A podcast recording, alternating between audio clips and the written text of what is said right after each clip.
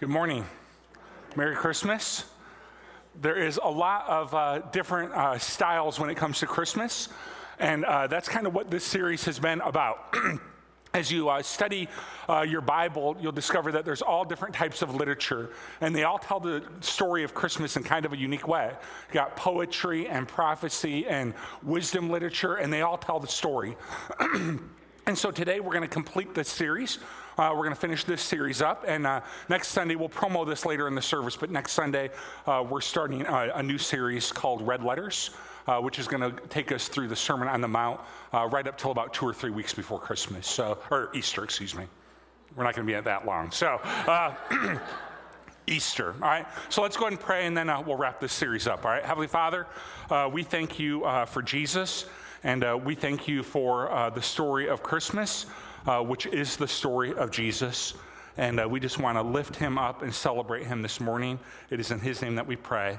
Amen. Let me ask you a question uh, as we get started uh, this morning. What is your favorite Christmas movie?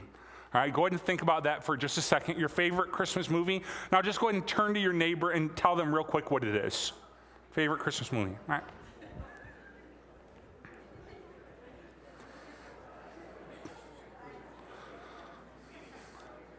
I would guess that in a room uh, like this, with this many people in it, uh, that we have a few National Lampoon people. You, all right, we have a, we have a few National Lampoon people. Uh, love a good comedy about Clark W. Griswold trying to bring the magic of Christmas uh, to his family despite the shenanigans of uh, cousin Eddie and an uncaring boss. Any It's a Wonderful Life people. Oh, come on. I'm praying for all of you. All right, It's a Wonderful Life tells the story of George Bailey. It's one of my favorites, uh, who learns at Christmas time that everyone who has friends has lived a rich life. Uh, any Christmas story, people, it'll be on all day. All right, Christmas story. Uh, watched it for the first time last year, believe it or not. I'd never, uh, 40 years of life, I'd never seen it. The story of Ralphie trying to get his uh, Red Ryder BB gun, really good movie. Uh, Grinch, few Grinches, all right?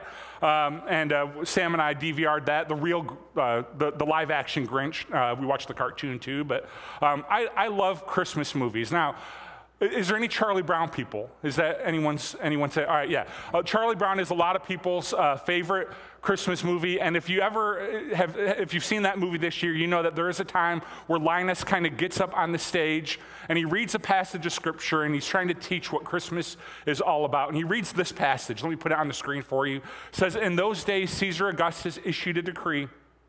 I can't do it as good as Linus, but bear with me. A census should be taken of the entire world. This was the first census that took place while Quirinius was governor of Syria, and everyone went their, to their own town to register. So Joseph also went up from the town of Nazareth in Galilee to Judea to Bethlehem, the town of David, because he belonged to the house and line of David. He went there to register with Mary, who was pledged to be married with, to him and was expecting a child. While they were there, the time came for the baby to be born, and she gave birth to her firstborn, a son.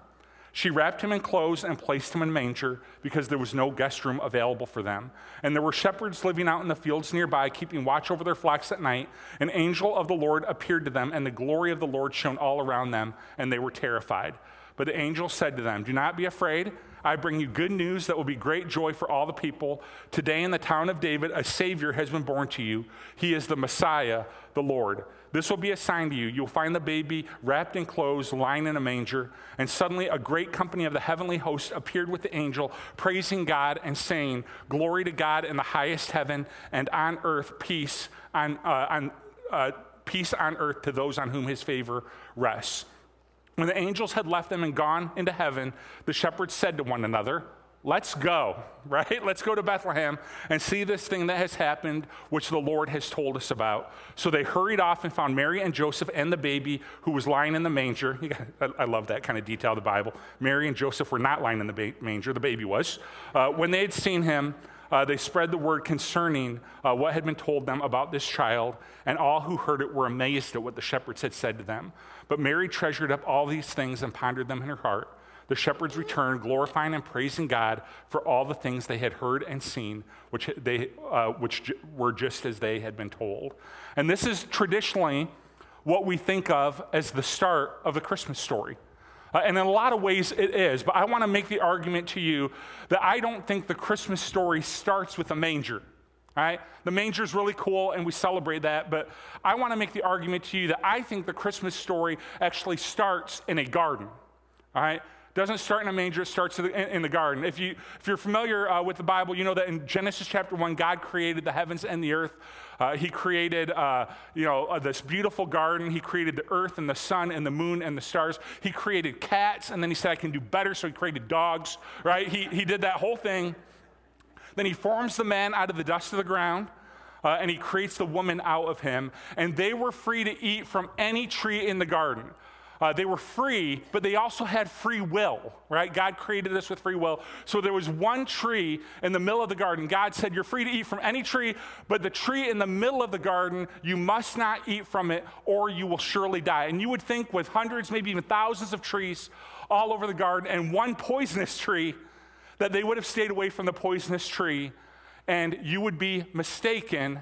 And I would make the argument to you, you also don't have children, all right? Um, because uh, we, we, we get this. Those of us that have kids get this. I, I, can tell you already here at Christmas time, I found myself saying these words You have thousands of toys in the house to play with and enjoy, but there is a tree in the corner of the house covered in valuable ornaments and lots of lights. You must not touch it or play with it. You must not eat of it or you will surely die. All right? So and, and that's just, we, we know how this works. The first man and the first, this is their situation. The first man and the first woman, they were tempted. They ate from the tree that they were supposed to not eat from. They're ashamed. They hid from God. And God, in His mercy, listen, God, in His mercy, refused to let them stay in that garden as sinful human beings. God said, You're not going to live for all of eternity as sinful human beings. Instead, I'm going to do something about their sin. And that becomes the story of the Bible. The story of the Bible is the story of a God who's on a rescue mission of mankind. And I want to submit to you that I want to kind of break the Bible up into three chapters for us, all right? And I would call chapter one the nation building chapter. Nation building. That God goes to this farmer named Abraham and he says, Man, leave your country, leave your people, leave your dad's household, and start walking. I'll stop you when you get to where I want you to be. And Abraham miraculously does it. And God's promise to Abraham is He says, I'm going to build you into a great nation. I'm going to make you into a great nation. And the entire world will be blessed through this nation. And the only problem, one little, little problem, Abraham had no children. And he and his wife, the Bible says it this way. I would never say this about somebody, but the Bible says they were old and well advanced in years, right? So they're not probably having kids, right?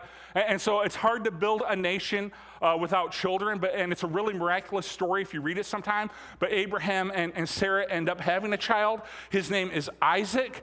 Uh, Isaac has children, and then uh, this is the kind of PC way of saying it his children are fruitful and multiply, right? You can ask your parents about that on the way home, right? And the family becomes a series of tribes. They eventually form a nation. The nation begins to grow and prosper. They eventually get land called Israel after being freed from slavery in Egypt. And there comes this time in the nation's history when they look around at all their neighbors and they say, All of our neighbors are governed by a king, by an earthly king. God, we would like a king. And God says, Well, I kind of designed you as a nation where I would be your king. God wanted to be their king. They said, No, we want an earthly king. Please give us an earthly king. And so God gives them what they ask for. God gave it to them. And this is chapter two of our story. It's called, chapter two is nation life. That this nation has kings.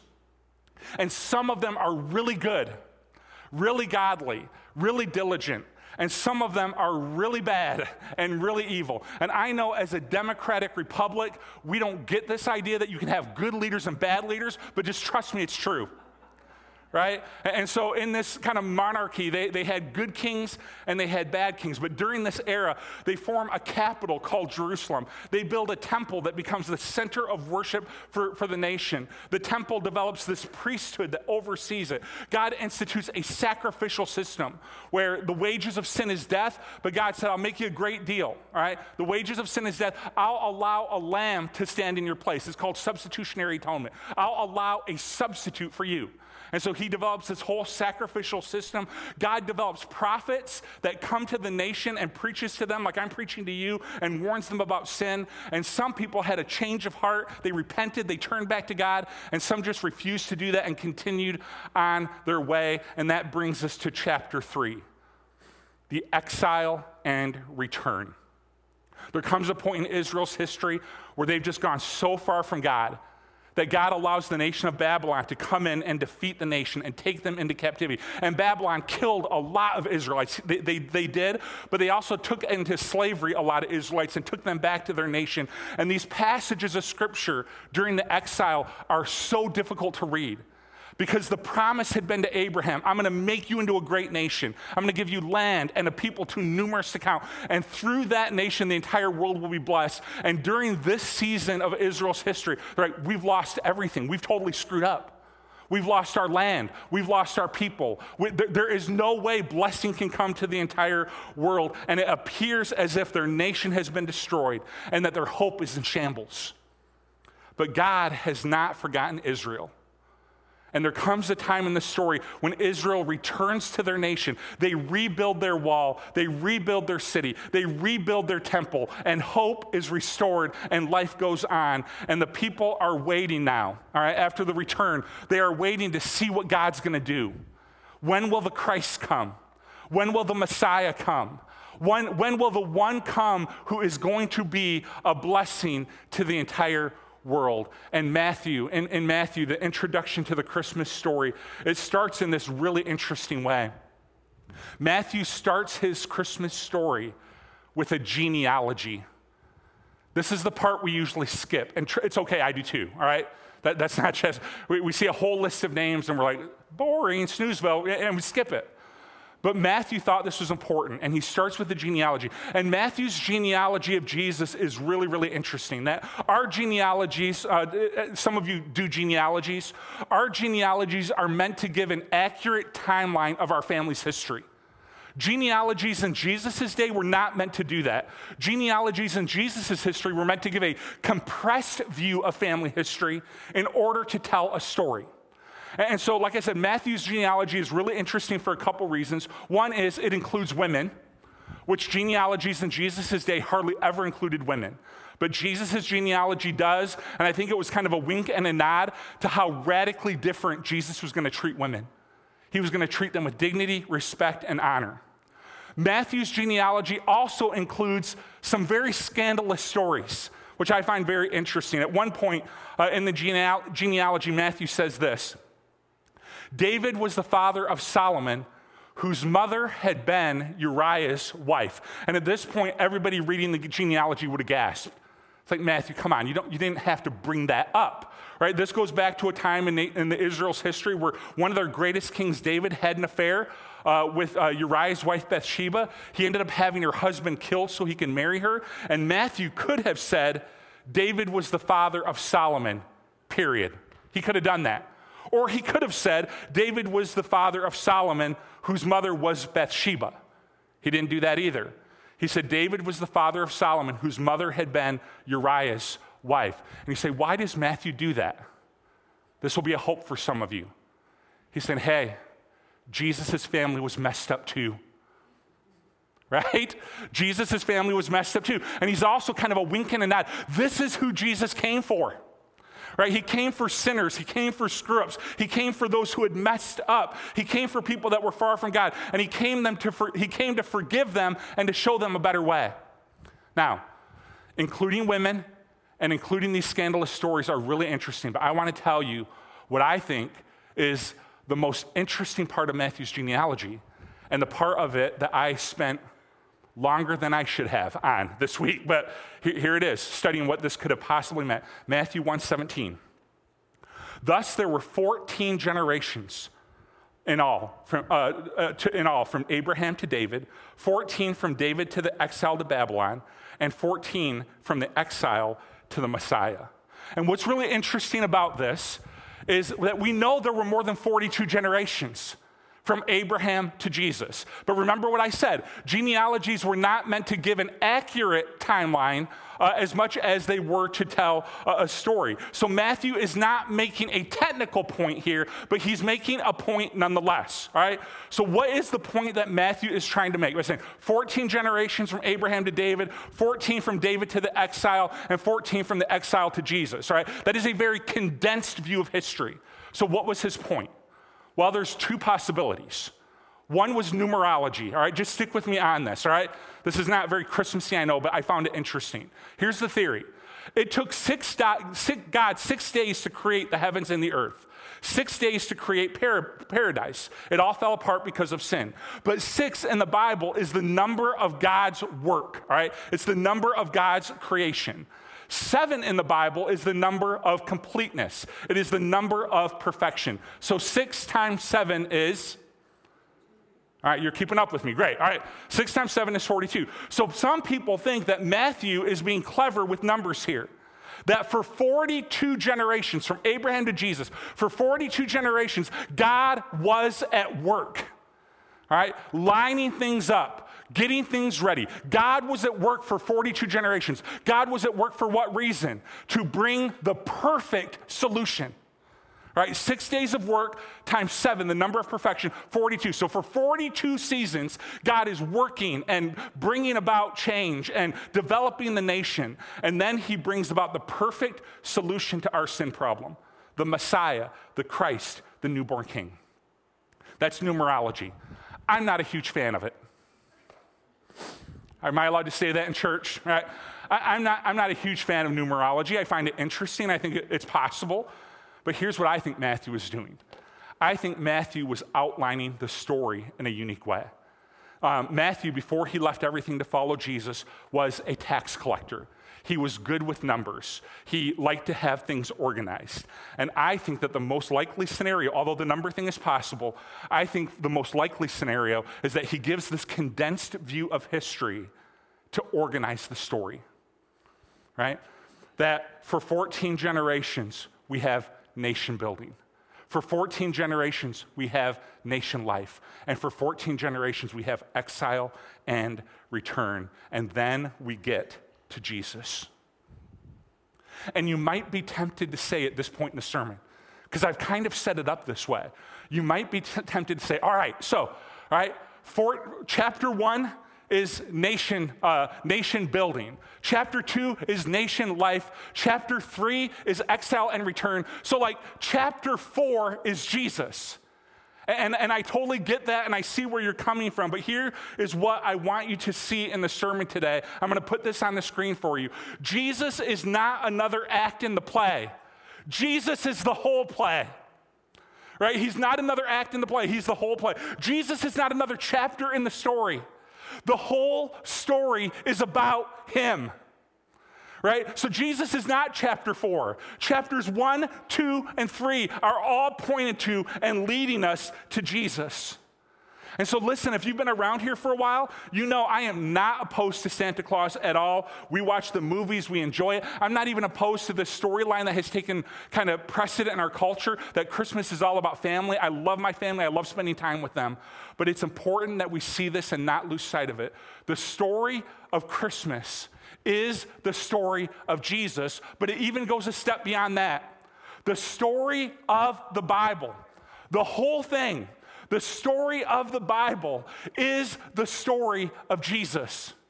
He's not another cliff note. He's not another chapter. He's not another act. The whole kit and caboodle is about him. So it is not a group of individual stories about Abraham and Moses and David and the kings. It is not a bunch of individual stories. It is one story. It's the story of how God, in His infinite love and grace, rescued us for sin and made a way for us to come back to Him. Sin separated us, Jesus restores us. So it's the story of how God, in His infinite grace, provides us a way back to our Heavenly Father and provides us a way to know Him in a, in a unique and good way. And so once you know that the whole story is about Jesus, you begin to see how everything points to Jesus. That Jesus is our new and better Abraham who left his father's house and came to earth to rescue and redeem mankind. He is our new and better Isaac, God's one and only son who sacrificed himself so we could know God and worship him in this life and in the next. He is the chosen one who brought blessing to the entire world. He is our new and better king. While some kings were better and some kings were worse in the Old Testament, in Jesus we have the perfect king who always leads us in the right direction. He is our new and better prophet. A prophet's just a truth teller, a preacher. And Jesus always comes to us with a word from the Father that is good for us. He is our, he is our new and better prophet. He is our new and better priesthood that you no longer need a human priest to stand between you and your Father. Because of Jesus and because of his sacrifice, you can know God, worship God, honor God, and follow God in this life and in the next. You can approach God, the writer of Hebrews says, with confidence in the name of Jesus, covered by his grace. He is our new and better sacrificial system. The wages of sin is death death of our relationship with God and physical death. So, in the temple system, you'd have to make this pilgrimage to Jerusalem and sacrifice animals so that your sin could be covered. But now we have Jesus, the perfect, blameless lamb, the perfect, blameless Son of God who dies in our place so that we can know God. He is our new and better hope. That when the, the story of Israel appeared, that the nation was gone, the promise was gone, there was no hope. In Jesus, we see a perfect hope that we can trust Him with our lives. And we can trust Him in this life, we can trust Him in the next. The whole story is about Him. He is the play. He is. The play's about Him. He is the book. The whole thing is about Him and for Him. So, what do you do with that? This Christmas, what do you do that? When you see the baby laying in the manger, this whole thing's about him. The whole story's about him. What do you do with that? And my prayer for you all this week has been that you would accept him, that you would receive the greatest gift, the greatest blessing, that those of us that follow Jesus know it's the greatest gift we could ever receive. And so here's my prayer for you on the screen. My prayer is that he would be your prophet it's one thing to recognize that Jesus was a great prophet. It is another thing to recognize him as your prophet and that you would allow Jesus and his words to preach to you, guide you, and change you. My prayer for you is that he would be your king, not just the king, but your king, that you would obey him and serve him and honor him as king. My prayer is that he would be your priest and your lamb that you would trust in him for you, to be your sacrifice, to offer himself so that you could know God today and forever. And my prayer for you is that he would be your hope, that you would trust him for a better future today and forever. He is the greatest gift of Christmas, and the whole thing is about him. Let's pray. Heavenly Father, we thank you for Jesus. We thank you that the whole story is about and for your son Jesus. He is our new and better Abraham. He is our new and better Isaac. He is our new and better priest system. He is our new and better sacrificial lamb. He is our new and better hope. We just want to put our hope in Jesus. And so, right now, as we get ready to receive communion together, uh, I just pray that this would be a celebration of who Jesus is and what he has accomplished. We thank you for him. It is in his name that we pray. Amen. We're going to receive communion together right now. And it is, like I said in the prayer, it is just a celebration of who Jesus is and what he accomplished. So we'll pass it out. You'll find two cups stacked on top of each other. One has some bread representing Jesus' body on the cross uh, our sacrificial lamb, and the other is some juice that represents his blood that he shed on the cross. And this is just an opportunity for those of you that have put your faith in Jesus. This is an opportunity for you to say thank you. This is an opportunity for you to remember. This is an a- opportunity for you to honor. And so just receive uh, the, the two cups, hold on to them, and I'll come back up here in just a minute and uh, we'll receive it together as a church family.